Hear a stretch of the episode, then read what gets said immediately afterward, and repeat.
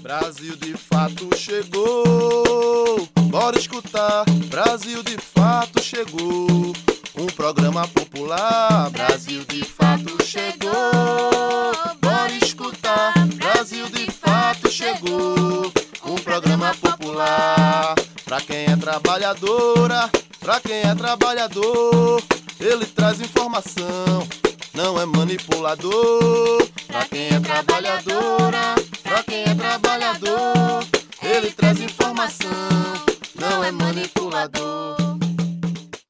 Olá, você está ouvindo o programa Brasil de Fato Bahia. Eu sou Gabriela Morim e na próxima hora vou trazer para você notícias em uma versão popular da Bahia, do Brasil e do mundo. E no programa desta semana nós vamos falar sobre a tecnologia 5G de acesso à internet, a proibição das festas de paredão na Bahia, uma pesquisa sobre a territorialidade da violência em Salvador e a lei do auxílio gás que foi sancionada essa semana. Tem ainda uma discussão sobre mídia e criminalização no quadro Outras Vozes e uma receita bem sertaneja no quadro Cozinha Baiana. O Brasil de Fato Bahia começa agora.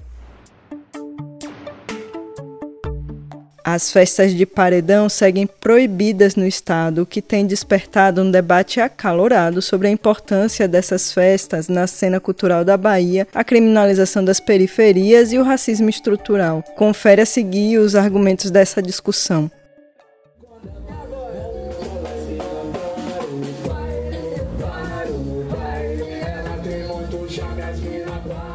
A proibição das festas de paredão no estado da Bahia tem sido alvo de crítica por parte de produtores, agitadores culturais, movimento negro e outros segmentos sociais. As críticas são de que tal decisão não diminui de fato a violência e retira a possibilidade de manifestação cultural, principalmente das pessoas na periferia. É mais um exemplo nítido do que a gente pode chamar de negacionismo na área da segurança pública, que vem sendo repetido ao longo de décadas, onde soluções simples, desconectadas de base na realidade e de estudos científicos e de observação de dados, são tomadas pelos gestores. Nesse caso especificamente, ela ainda reforça um processo criminalizador de manifestação artística da juventude negra, dos bairros periféricos. Quem expressa essa crítica é Dudu Ribeiro, coordenador executivo da Iniciativa Negra por uma Nova Política sobre Drogas. Ele ainda destaca que são justamente esses bairros periféricos que se encontram mais alijados dos principais equipamentos culturais da cidade. Crítica reforçada por Joyce Mello, cofundadora da plataforma Pagode por Elas. O paredão é o lugar,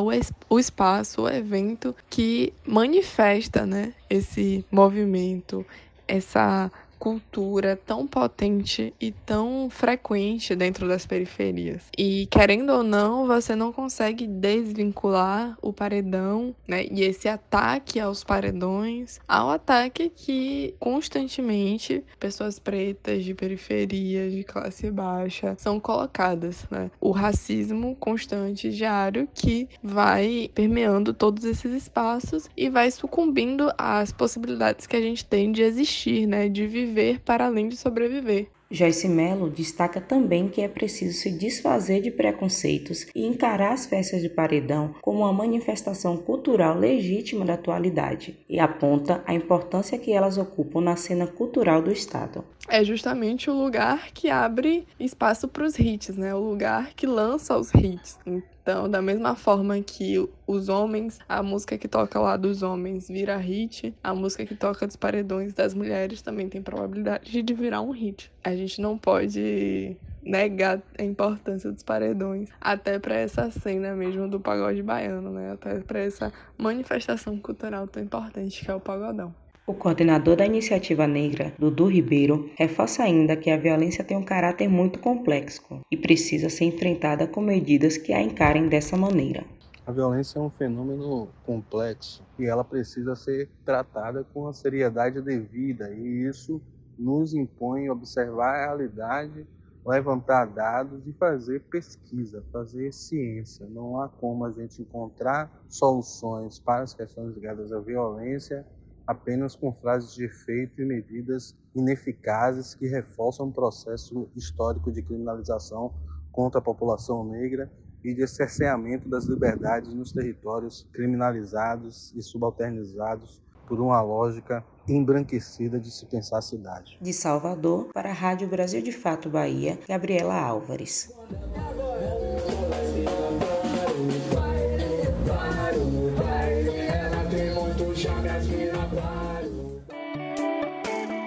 Entrevista Brasil de Fato.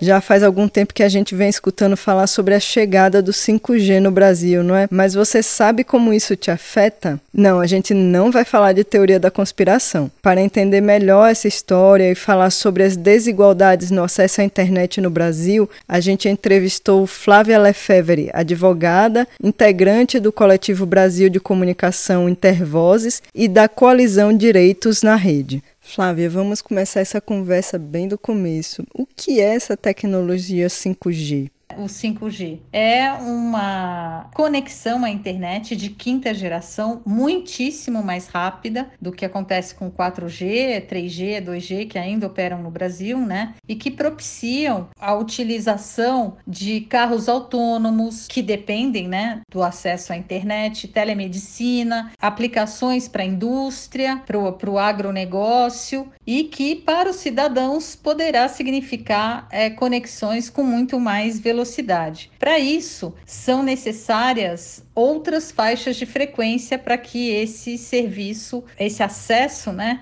ele funcione de fato mais rápido e com uma capacidade maior de tráfego de dados pela rede. Recentemente foi realizado um leilão do 5G no Brasil, não é? Explica para a gente o que foi leiloado e como que aconteceu esse leilão. A Anatel, que foi o órgão encarregado de definir os termos, né, a modelagem desse leilão, colocou em licitação quatro radiofrequências, várias faixas de frequência dentro dessas radiofrequências para que empresas interessadas contratassem uma autorização de exploração dessas frequências pelo prazo de 20 anos. O leilão aconteceu no último dia 4 de novembro e as principais faixas de frequência em escala nacional foram arrematadas especialmente pela Vivo, pela TIM e pela Claro, que hoje já são as empresas que dominam né, o mercado de telefonia móvel. Elas, inclusive, estão adquirindo a operação móvel da Oi. A gente teve a entrada de outras empresas, né, mas em blocos regionais, e teve uma empresa que arrematou a frequência de 700 MHz, que é a frequência é, como eu já disse, boa para o 4G em nível nacional, mas que já informou que vai atuar no atacado, ou seja, ela vai fazer investimentos em infraestrutura e vai contratar capacidade dessa sua rede com o mercado corporativo e esperamos que ela também comercialize a capacidade da sua rede com pequenos provedores, de modo que a gente possa de fato ampliar o número de prestadores de serviço de conexão à internet internet na rede móvel, né? Porque hoje esse mercado é muito concentrado e termina tendo pouco estímulo para redução de preço e melhoria da qualidade do serviço. E como que foi feito esse leilão? Como que foi feita a distribuição, a venda desses lotes? A forma como o edital foi desenhado pela Anatel, no nosso modo de ver, ele não respeitou a realidade brasileira. Ainda que, de acordo com o CETIC-BR, do Comitê Gestor da Internet no Brasil, 81% da população hoje tenha acesso à internet no Brasil, a gente sabe que muitos desses acessos não são acessos ilimitados e que possam ser considerados acessos com qualidade, né? A União Internacional de Telecomunicações, ela diz que para um serviço móvel ter qualidade, né, você precisaria ter no máximo 1,5 mil usuários por antena. Aqui na capital de São Paulo, que é uma realidade completamente privilegiada em relação a todo o Brasil, né? A média de usuários por antena é de 3 3,5 mil usuários volta aos dados do CETIC BR, né? Você vai ver que nas classes D e E, você tem 90% dos usuários acessando a internet exclusivamente pela rede móvel e na classe C são 58%. Ou seja, nós estamos falando de mais de 75 milhões de cidadãos, sendo que a maioria deles possuem planos pré-pagos com franquias muito baixas. A média dessas franquias, né, é de menos de 2 GB de dados por mês e depois que esses dados são esgotados, esses dados não são suficientes para você assistir duas horas de aula, por exemplo, né, o consumidor passa a ter acesso exclusivamente ao Facebook e ao WhatsApp, o que a gente não pode considerar propriamente como um acesso à internet. É por isso que se fala hoje, né, em um novo conceito para se analisar a conectividade, que é conectividade significativa. A gente pode considerar significativo um acesso à internet precário como esse, limitado, né, em que o usuário só acesse duas aplicações? Flávia, no momento atual que a gente precisa de internet para muita coisa, até para assistir aula, essa distribuição da infraestrutura da internet tem uma implicação muito grande na vida das pessoas, né? De acordo com o ranking mundial né, do IDH, que é divulgado pela ONU e foi divulgado agora em 2020, de 2016 para cá, o Brasil passou da sétima nona posição para 84 posição entre 189 países avaliados, sendo que a queda atribuída à falta de avanços na educação é com alertas para grande desigualdade de renda e de gênero, ou seja, um acesso precário à internet termina afetando também e prejudicando e comprometendo os avanços na educação, que são fundamentais para o desenvolvimento no país. Então, é com base nesse cenário, né, nesse quadro, que nós entendemos que a Anatel ela deveria ter partido para definir o modelo digital com um outro foco, né? Deveria ter focado na universalização do acesso, que é um direito que está expresso na nossa Constituição Federal e está expresso também também no Marco Civil da Internet. A forma como esse leilão foi feito vai ajudar ou vai prejudicar a população em geral? As contrapartidas que a Anatel estabeleceu no leilão, elas são desproporcionais com relação ao valor das frequências que foram colocadas em licitação e elas são inadequadas também à demanda reprimida que o Brasil tem por infraestrutura. E aí eu não estou falando nem no 5G, porque o 5G, a princípio, ele é, vai ser um acesso mais voltado para o mercado corporativo, para a telemedicina, para o agronegócio, para aplicações da indústria, para carros autônomos, entre outras aplicações dessa espécie, né? Mas a Anatel deveria ter a aproveitado esta oportunidade de botar em leilão bens tão valiosos como são as frequências que foram colocadas em licitação, né, para alavancar o acesso à internet pelo 4G, já que as contrapartidas que ela colocou no edital não são contrapartidas de acesso, são contrapartidas de implantação de uma infraestrutura mínima é, de sinalização para que outras empresas invistam, é, colocando apenas para prestar serviço para o usuário e com metas até 2029. E não estou falando aqui de 5G, estou aqui falando de 4G, quando a gente tem a situação de desigualdade imensa que está demonstrada por diversas pesquisas, né? Hoje. E quais são essas contrapartidas que a Anatel poderia ter estabelecido em edital para diminuir essas desigualdades de acesso? Por exemplo, que as empresas instalassem pontos públicos de Wi-Fi, que se estabelecessem regras claríssimas da possibilidade do uso secundário por outras empresas, né, que não as que venceram a licitação, dessas frequências, que são bens públicos e, portanto, devem estar a serviço da inclusão digital e de políticas públicas, regras claras de compartilhamento de infraestrutura, mas nada disso foi previsto no edital. E, além de tudo, como eu já falei aqui, infelizmente, o número de empresas que entraram nesse leilão, ainda que sim, seja positivo a gente ter outras empresas além das três principais que hoje dominam o mercado, mas elas entraram de forma pontual e a gente continuará a ter um predomínio das grandes empresas que já dominam esse mercado no Brasil. E agora, feito o leilão, ainda dá para fazer alguma coisa, por exemplo, no sentido de melhorar a cobertura, o acesso desses milhões de brasileiros que ainda não têm internet?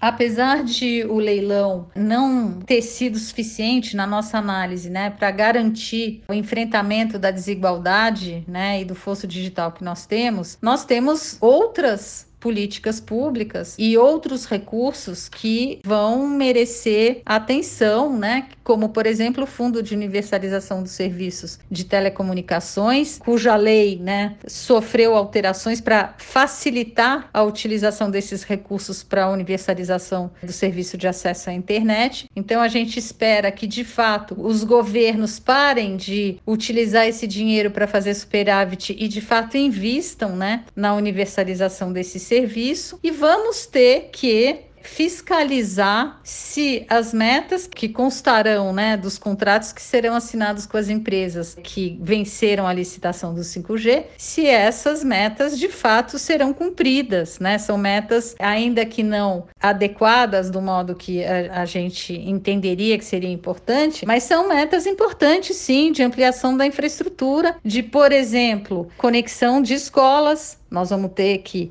verificar se de fato esses programas serão desenvolvidos e serão postos em prática, porque a gente tem um acesso de escolas muito precário também à internet, e isso é essencial melhorar para o desenvolvimento do nosso país. Ou seja, temos que ficar de olho e cobrar da Anatel, que é quem vai fiscalizar o cumprimento dessas obrigações, e do Tribunal de Contas da União, que fiquem em cima disso tudo para que a gente não tenha entregado frequências por 20 anos para as empresas, né? E não tenhamos em troca as contrapartidas necessárias para o desenvolvimento social do país e para a democratização do acesso à comunicação.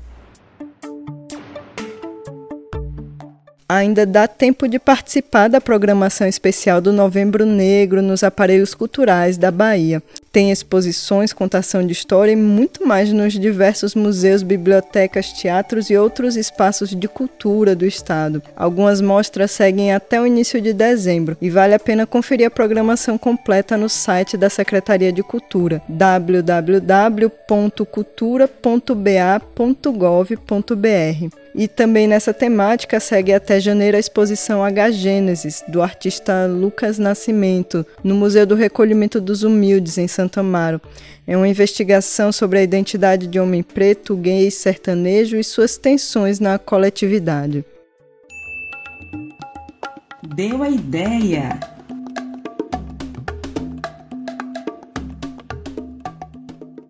Essa semana tem uma indicação de leitura aqui no Deu a Ideia.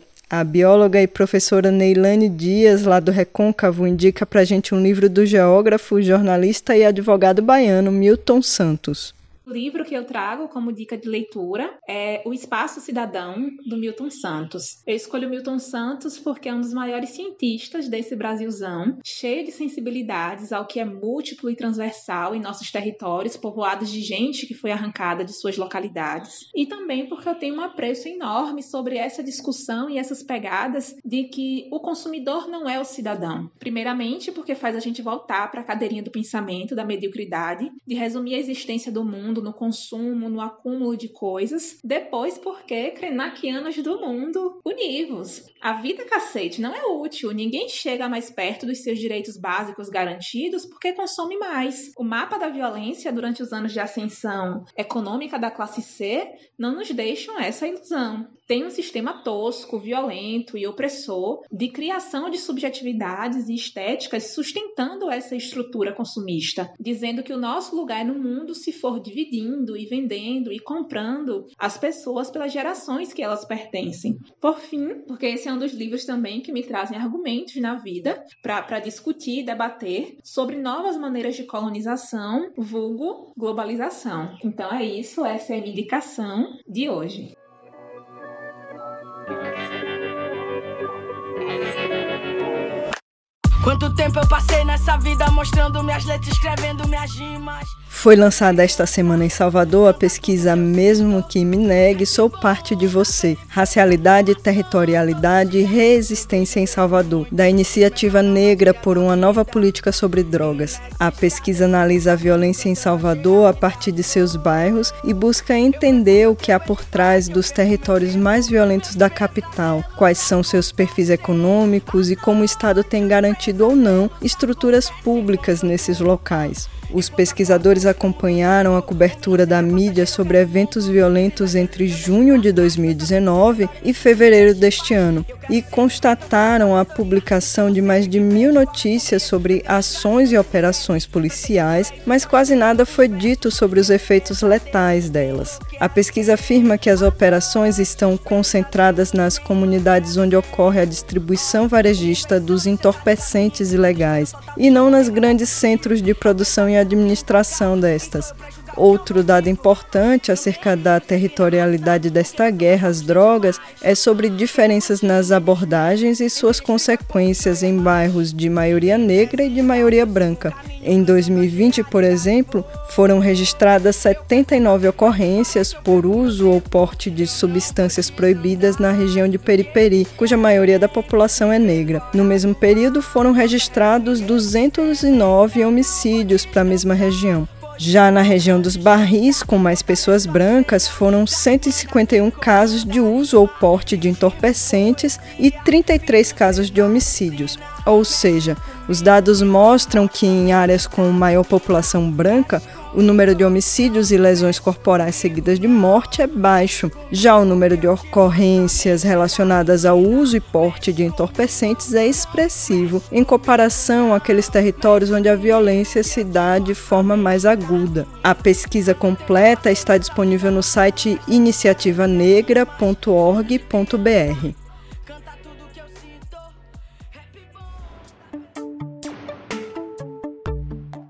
A lei do auxílio gás foi sancionada esta semana e deve ser regulamentada pelo governo federal num prazo de até 60 dias. Não será preciso fazer nenhum novo cadastro para receber o auxílio de cerca de 50 reais. Escuta a matéria a seguir para saber quem terá direito.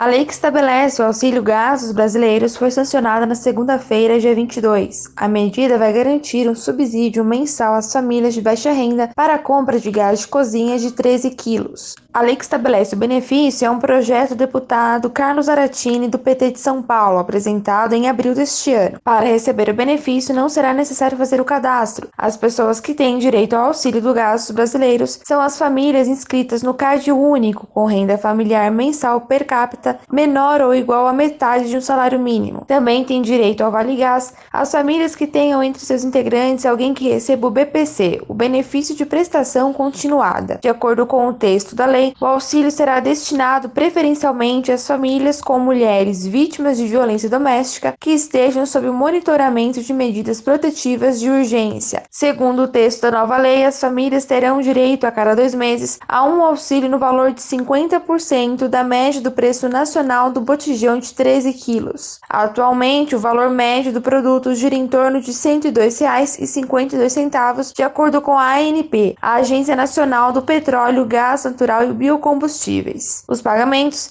ainda não têm data para serem realizados, uma vez que dependem da liberação de recursos do orçamento. O governo precisa regulamentar a legislação em até 60 dias após a publicação da mesma. De São Paulo, da Rádio Brasil de Fato, Caroline Oliveira. Outras vozes. Comunicação popular contra a desinformação.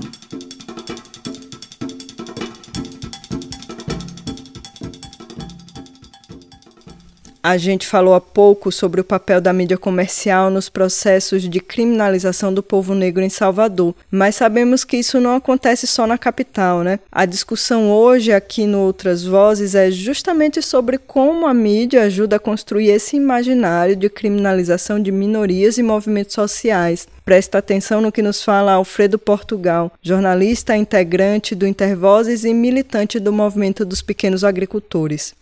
Olá, ouvintes da Rádio Brasil de Fato Bahia. Hoje eu trago aqui para Outras Vozes um pouco da discussão sobre a criminalização de minorias nos meios de comunicação, nos espaços midiáticos. Como e de que maneira que esses espaços contribuem no processo de desinformação e disseminação de uma visão violenta e deturpada de grupos minoritários, de movimentos sociais e para a sustentação do racismo ainda fortemente presente no Brasil. Evidentemente que me refiro aqui aos meios de comunicação de massa, aqueles que têm capacidade de alcance imensurável, como rádio, a televisão e a internet, que, configurados em empresas de comunicação sob o domínio e monopólio de uma pequena classe dominante, impõem seu caráter ideológico à sociedade e, portanto, determina ou delineia o conteúdo, a forma e o caráter do que é dito, do que é falado, do que é vinculado nesses espaços. Eu já trouxe essa relação aqui em discussões anteriores, essa ligação entre os meios de comunicação enquanto empresa a serviço do capital e que, por conseguinte, de caráter ideológico, pautado nos interesses daqueles que detêm o poder econômico, por conseguinte, o silenciamento de classes minoritárias, né, pessoas LGBTs, movimentos sociais, a luta da comunidade negra,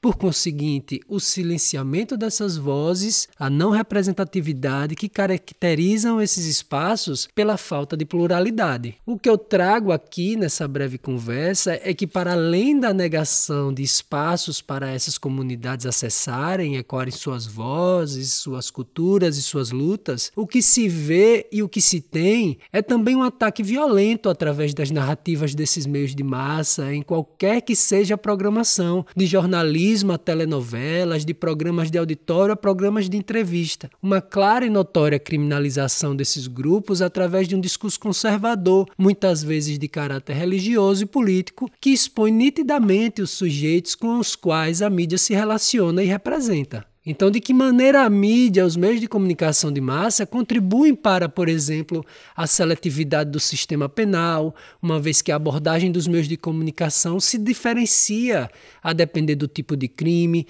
a depender do, da vítima e do autor do delito, sendo a mídia uma das formas de controle social. Então, a gente pode citar o exemplo da pesquisa da Iniciativa Negra, que mostra como a mídia constrói esse imaginário sobre bairros violentos e bairros pacíficos em Salvador, constatando que os bairros onde se identifica maior registro nas mídias de casos relacionados à violência são territórios majoritariamente negros. Dentre eles se destacam São Cristóvão, Mato Escura, Sussuarana, Itapuã e Lobato. O texto da pesquisa diz que, considerando os poucos bairros da cidade que possuem entre seus habitantes majoritariamente pessoas brancas, nenhum desses aparece de forma significativa no monitoramento das notícias. Ou seja, a pesquisa aponta que as notícias sobre violência falam sempre dos bairros mais negros de Salvador, e embora a mesma pesquisa aponte um grande número de operações de apreensão de drogas nos bairros brancos, isso não ganha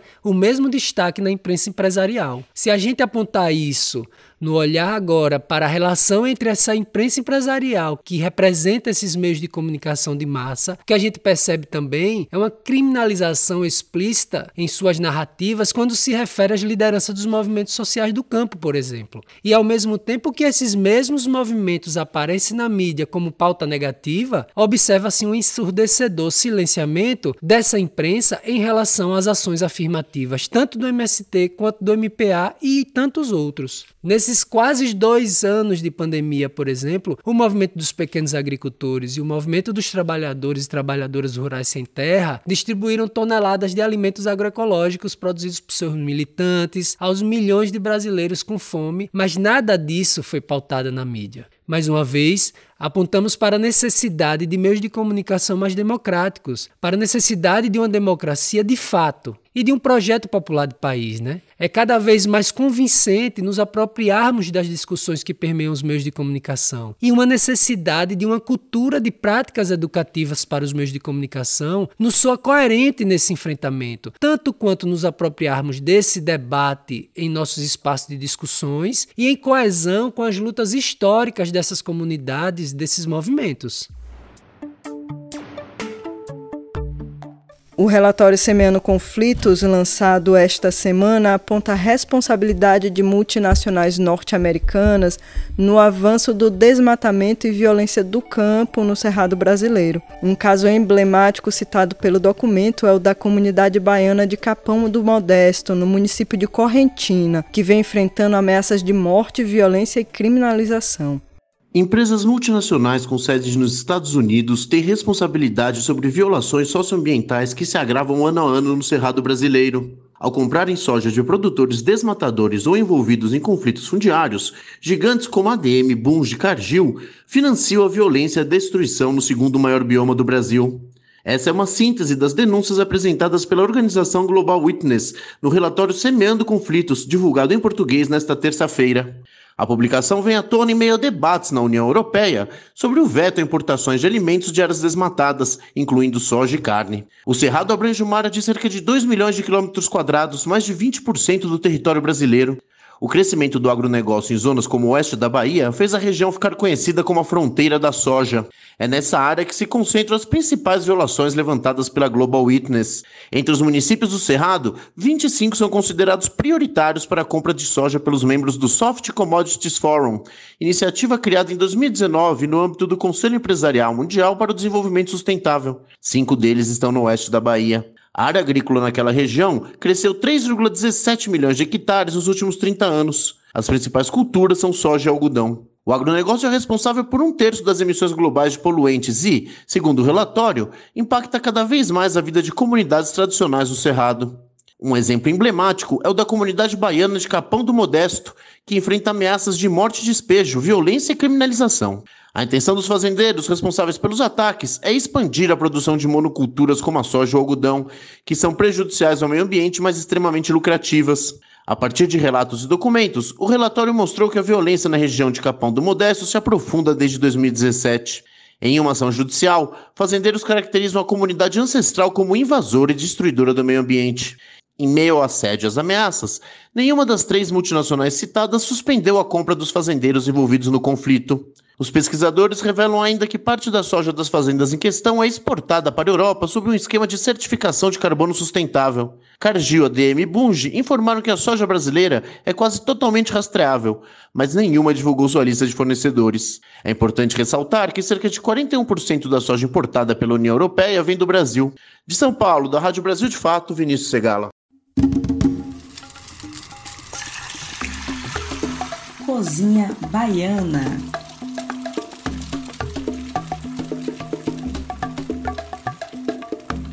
Hoje a nossa cozinha baiana nos leva para o sertão com a chefe Margot Souza. Ela é formada em gastronomia com especialização em cozinha brasileira e tem 18 anos de experiência na área. Margot explica pra gente a receita de um escabeche do sertão. A elaboração venceu um concurso no estado e será representante da Bahia na etapa nacional que acontece em Belém. A receita usa o surubim, um peixe de água doce muito comum nos rios da Bahia e muito pouco valorizado na gastronomia. Presta atenção na receita. Olá, bom dia. Eu me chamo Margot Souza. Eu sou chefe de cozinha empreendedora formada em gastronomia com especialização em cozinha brasileira. Tenho 18 anos de experiência na área de restaurantes. Atualmente trabalho como personal chefe, consultora de restaurante. O prato que eu vou falar é sobre o escabeche de sertão. Foi um prato que eu elaborei para um concurso em 2019, o Chefs Bahia. Fui campeã com esse prato e ele é uma explosão de sabores. E eu vou falar agora uma receitinha básica, deliciosa para se produzir em casa e ter várias lembranças e memórias da cozinha sertaneja da Bahia. Ele é basicamente um surubim passado na farinha de mandioca e grelhado, um filé de surubim. Escolhe um surubim alto, mas ele é assim uma carne branca e muito gostosa, mas não tão valorizada. Então eu resolvi colocar ele no prato também por isso. E eu empano ele na farinha de mandioca, faço um refogado com todos os elementos de um escabeche tradicional: cebola, tomate tomate, pimentão, pimenta doce, alho, aquela pitada do coentro que não pode faltar. E nele eu faço uma emulsão, processo ele na verdade e adiciono o grande toque, um leite de coco feito com licuri, o nosso coco, nosso ouro daqui da Bahia. Utilizo também o licuri como forma de farofa. Então ele é basicamente uma emulsão dos preparos do escabeche, o peixe grelhado, um vinagrete de machixe, que é basicamente um, um machixe fresco, cortadinho e com uma gotinha de limão galego, um pouquinho de azeite, sal e um cominho. Utilizo também um crocante de carne seca, né, de charque. Eu cozinho a carne seca, desfio e frito em imersão. Então assim, você tem a maciez do peixe com a leveza do emulsionado do escabeche e a crocância da carne seca. Você não tem noção. Ele é realmente uma explosão de sabores. Então é basicamente isso. Espero que vocês tenham gostado da receita e testem em casa. Vamos utilizar a nossa cozinha, nossa cozinha brasileira que é riquíssima.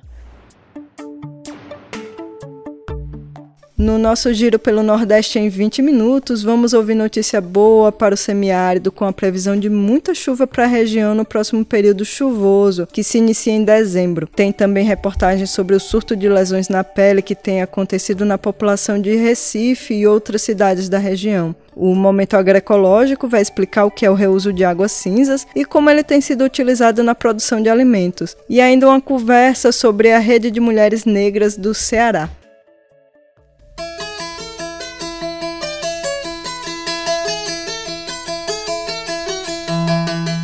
Você está ouvindo o quadro Nordeste em 20 Minutos.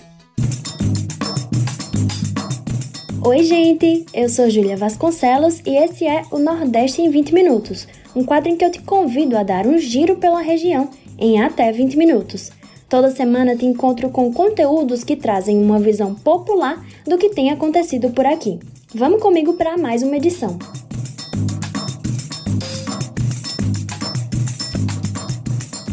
E hoje tem previsão boa para quem é do sertão nordestino. A gente sabe que por conta do clima semiárido, as chuvas são bastante irregulares nessa região. Então, saber mais ou menos quando elas vão acontecer ajuda os agricultores e as famílias a planejarem suas plantações com mais produtividade.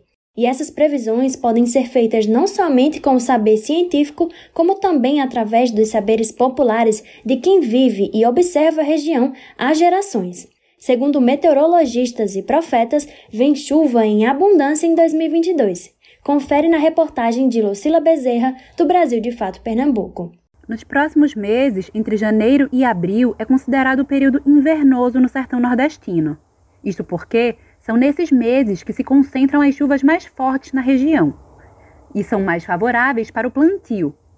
Na região, as mudanças climáticas não são pensadas somente através da meteorologia, mas também a partir dos chamados profetas das chuvas, também conhecidos como guardadores de experiências, homens e mulheres que fornecem previsões para as suas regiões a partir da observação da natureza.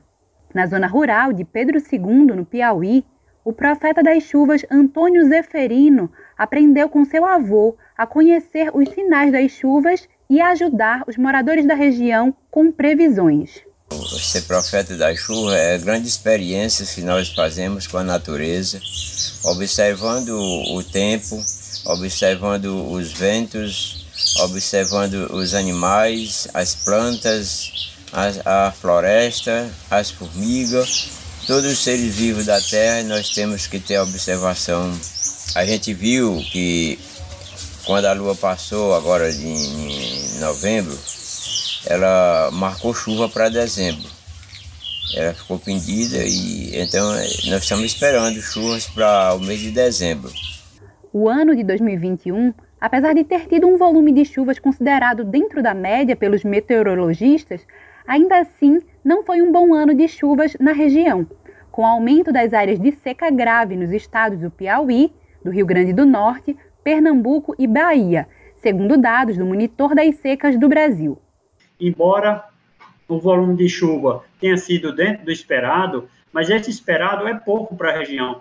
Só para se ter uma ideia, é, devido à insolação, devido à quantidade de sol, a evaporação que ocorre, ou seja, a, o aquecimento faz com que toda a água evapore, Então, a evaporação é, anual é em torno de 2 mil milímetros. Então, mesmo ano que chove 600 milímetros, que seria um ano normal, a evaporação é 2 mil milímetros. Então, basicamente, essa água toda ela vai se perder, ela vai evaporar se não for consumida rápido. Aliando as informações científicas da meteorologia e os saberes populares dos profetas das chuvas e da observação da natureza, passada de geração em geração, os camponeses e moradores do sertão nordestino estão atentos a todas as informações para estarem sempre prontos para começar o plantio.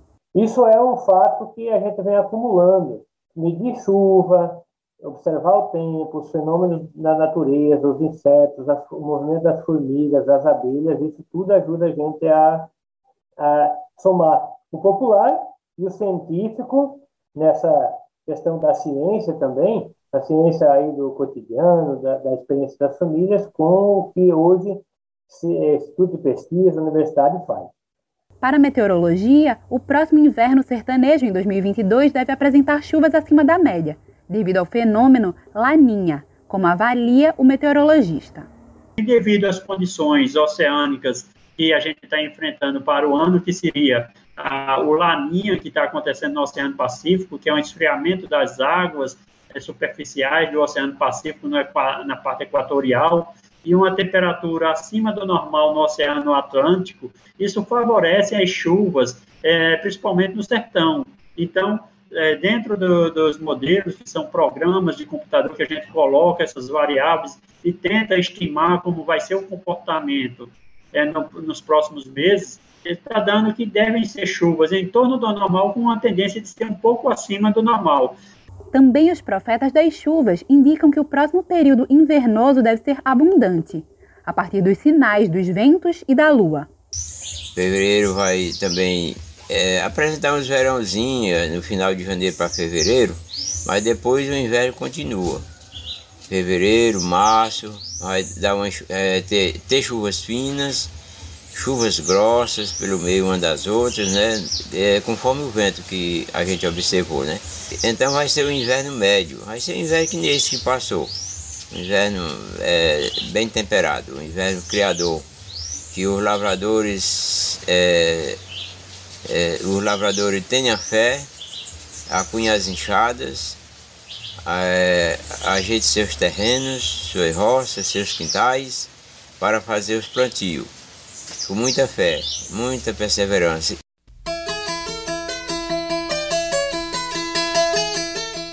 Agora o Nordeste em 20 minutos vai para Pernambuco. Você provavelmente já ouviu ou leu essa notícia por algum lugar porque ela tem deixado todo mundo curioso. Um surto de lesões na pele tem acontecido no Grande Recife e assustado a população. Os casos foram registrados no Recife, em Camaragibe e Paulista. As secretarias de saúde levantam a possibilidade das lesões serem sarna, arboviroses e alergias. Fato é que as lesões têm deixado muita gente com coceira. Até a quarta-feira, dia 24, foram notificados 202 casos nessas três cidades. Os primeiros casos surgiram no Recife há cerca de um mês. Os infectologistas têm chamado de surto porque foge do padrão. É algo incomum para estar tá acontecendo com tanta gente ao mesmo tempo. Mas a causa ainda não foi estabelecida. Como as lesões têm se apresentado de maneiras um pouco diferentes em cada pessoa, isso tem dificultado a busca. A orientação das secretarias de saúde é que todos os profissionais devem notificar esses casos em até 24 horas para o Centro de Informações Estratégicas em Vigilância em Saúde, o CIEVS. Muitas das pessoas que apresentam essas lesões relatam melhorar com mais ou menos uma semana, por aí. Outras, mesmo com tratamento, não melhoram. Já está todo mundo especulando o que pode ser, mas nos resta esperar que as pesquisas nos tragam respostas.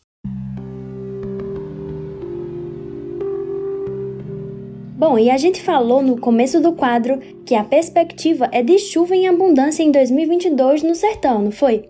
Mas nem sempre é assim. As famílias precisam aprender a conviver também com os períodos de estiagens. No momento agroecológico de hoje, você vai conhecer agricultoras espalhadas pela região, em Paraíba, Pernambuco e na Bahia, que têm reaproveitado a água do banho para irrigar um quintal produtivo. A técnica é conhecida como reuso de águas cinzas e tem garantido autonomia para as mulheres da região. Quem conta mais é o repórter Afonso Bezerra.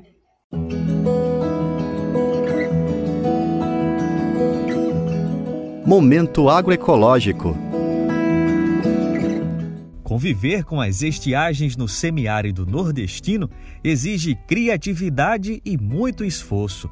Um exemplo dessa experiência está no trabalho da agricultora Sara Maria Constâncio, do assentamento São Domingos, no município de Cubati, na Paraíba. Ela conseguiu deixar o seu quintal produtivo verdinho o ano inteiro. Sara juntou os conhecimentos agroecológicos com uma reportagem que viu na televisão viver e conviver no semiárido é uma coisa bem difícil, né? Às vezes eu vejo pessoas dizendo que é, vai tem políticas de combate à seca, mas não existe isso, né? Existem políticas de convivência com o semiárido. Foi por meio da Associação de Mulheres, da qual ela faz parte, que Sara conseguiu implantar na sua propriedade um sistema transformador. Eu vi que tinha uma universidade que ela estava reaproveitando água, né?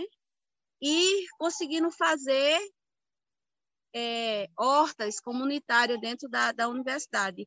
Isso eu fiquei curiosa. Eu digo, se eles conseguiram com esse filtro tirar a, a, a, o sabão, as impurezas da água, então eu vou conseguir tirar o sal. O sistema que Sara implantou no próprio quintal é o reuso da água cinza, ou seja, a água que é utilizada no banho, na pia que lava pratos e de outros espaços da casa. Ela é filtrada e depois direcionada para irrigar a plantação. A tecnologia faz parte das estratégias de convivência com o semiárido, aproveitando melhor o uso da água. Quem explica é Clérison dos Santos, zootecnista que mora na Bahia. A problemática passou a ser uma solução, né? A gente visualizar que essas águas cinzas já foi utilizado dentro da residência e após essa utilização ela tem uma serventia a partir de quê? Do tratamento, né, desse, dessa água cinza e posteriormente o reuso agrícola. Com a adesão ao sistema, as agricultoras do semiárido nordestino têm conseguido irrigar o quintal produtivo com regularidade o ano inteiro, garantindo assim uma produção perene isso faz com que essas famílias tenham alimento e renda de forma estável. O sistema de reuso de água cinza funciona de forma simplificada e eficiente. A água passa por uma estrutura simples, formada por uma caixa de gordura, um filtro natural e uma caixa coletora.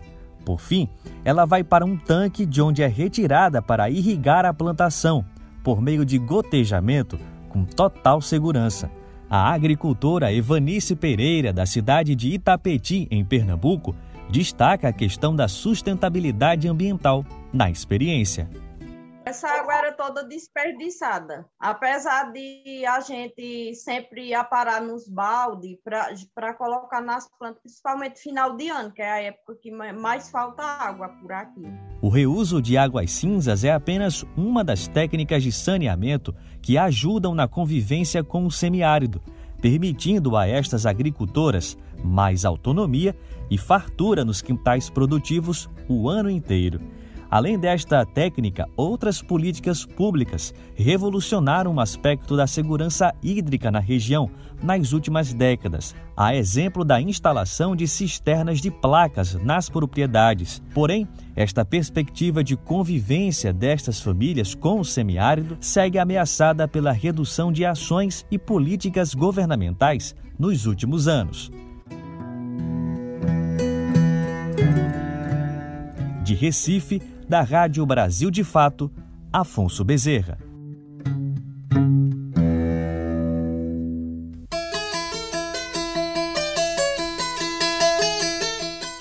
Galera, o quadro tá quase no fim, mas antes tem mais uma edição do Vozes Populares. Hoje você vai conhecer a Rede de Mulheres Negras do Ceará, um grupo de mulheres que tem feito história na região. Eu conversei com Rayane Vieira, que faz parte da rede desde o comecinho, e falou um pouco sobre como ela surgiu, qual o seu objetivo hoje e um pouco da sua atuação. Acompanha.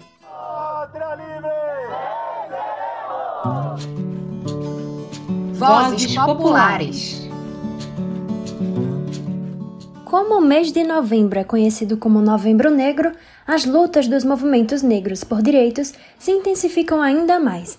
Junto a isso, a data 25 marca o Dia da Erradicação da Violência contra a Mulher. E para pensar o fim da violência de gênero, é essencial pensar com uma perspectiva de raça. No Vozes Populares de hoje, a gente vai conhecer um desses movimentos que uniu as duas lutas, contra a violência de gênero e contra o racismo no país. É a Rede de Mulheres Negras do Ceará. Teu sucesso já existe na essência do teu ser.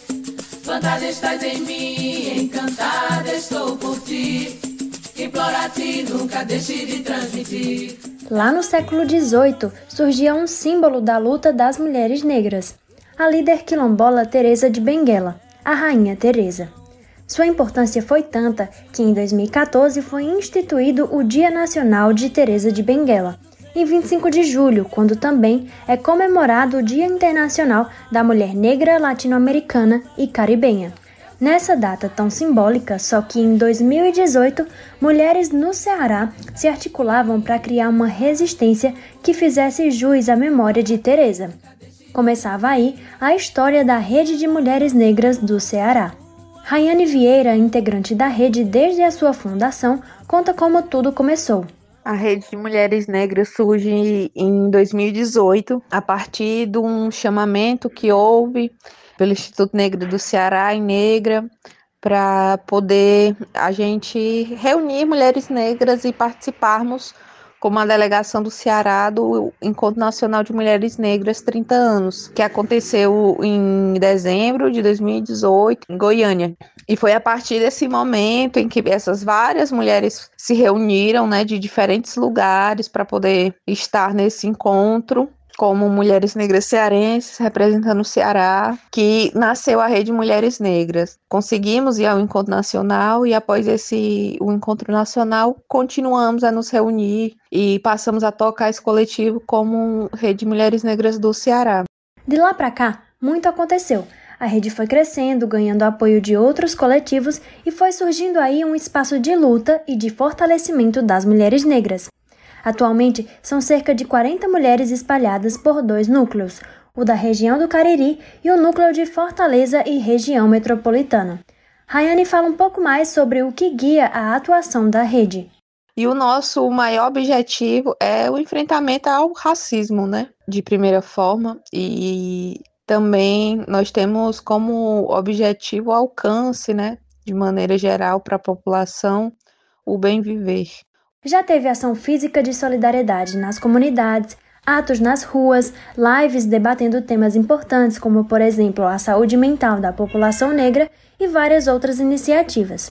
Durante 2021, a rede ficou voltada para o projeto Enfrentando o Racismo, do Fundo Brasil de Direitos Humanos. Durante esse mês de novembro, nós estamos finalizando esse projeto e nessa finalização a gente vai ter a Sexta Preta, que é uma festa que a gente fez bem no início, né, que a gente pensou, é uma cesta cultural, né, com música, comida, o primeiro formato, né, ocupando uma praça na capital, né, em Fortaleza, e aí a gente chamava alguns, algumas pessoas que apoiavam, chegavam junto com a gente, amigos. E a gente fez a festa acontecer para a gente poder arrecadar dinheiro, né? Daí surge a nossa autogestão. E a gente começou a fazer essa festa e essa festa virou uma agenda dentro do, do movimento negro, né? Que existe dentro do Ceará de Fortaleza.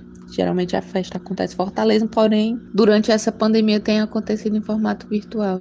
Em novembro, a rede também participa como parceira em ações de outros coletivos, como a campanha 21 Dias de Ativismo pelo Fim da Violência contra a Mulher, que é abraçada por diversos movimentos, inclusive o núcleo do Cariri da rede.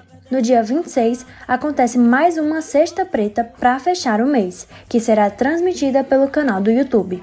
Você pode encontrar mais informações no Instagram, arroba Mulheres Negras do Ceará. Tudo é feito de mãos dadas e com um objetivo muito claro: encorajar, reconhecer e fortalecer mulheres negras cearenses. Afinal, elas carregam no peito como norte as palavras de Angela Davis. Quando a mulher negra se movimenta, toda a estrutura da sociedade se movimenta com ela.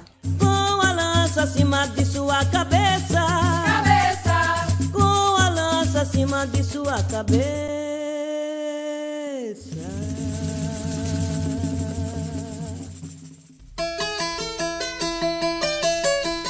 O Nordeste em 20 minutos chegou ao fim e eu te espero aqui comigo na próxima semana. Um beijo e tchau, tchau. Até o próximo quadro. Este quadro é uma realização do Brasil de Fato Pernambuco e conta com apresentação e roteiro de Júlia Vasconcelos, coordenação editorial de Vanessa Gonzaga e edição de som de Fátima Pereira.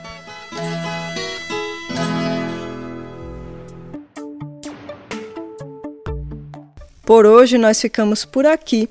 Se você quiser entrar em contato conosco, enviar suas sugestões, manda uma mensagem para o WhatsApp 75 99843 9485. Participaram deste programa Ellen Carvalho e Alfredo Portugal na produção e reportagem, Flávia Santos na edição, Jamília Araújo, Júlia Vasconcelos, Gabriela Álvares, Caroline Oliveira e Vinícius Segala na reportagem. Eu, Gabriela Morim, na locução e roteiro, e todo o coletivo que constrói o Brasil de Fato Bahia. Nós ficamos por aqui. Até o próximo domingo.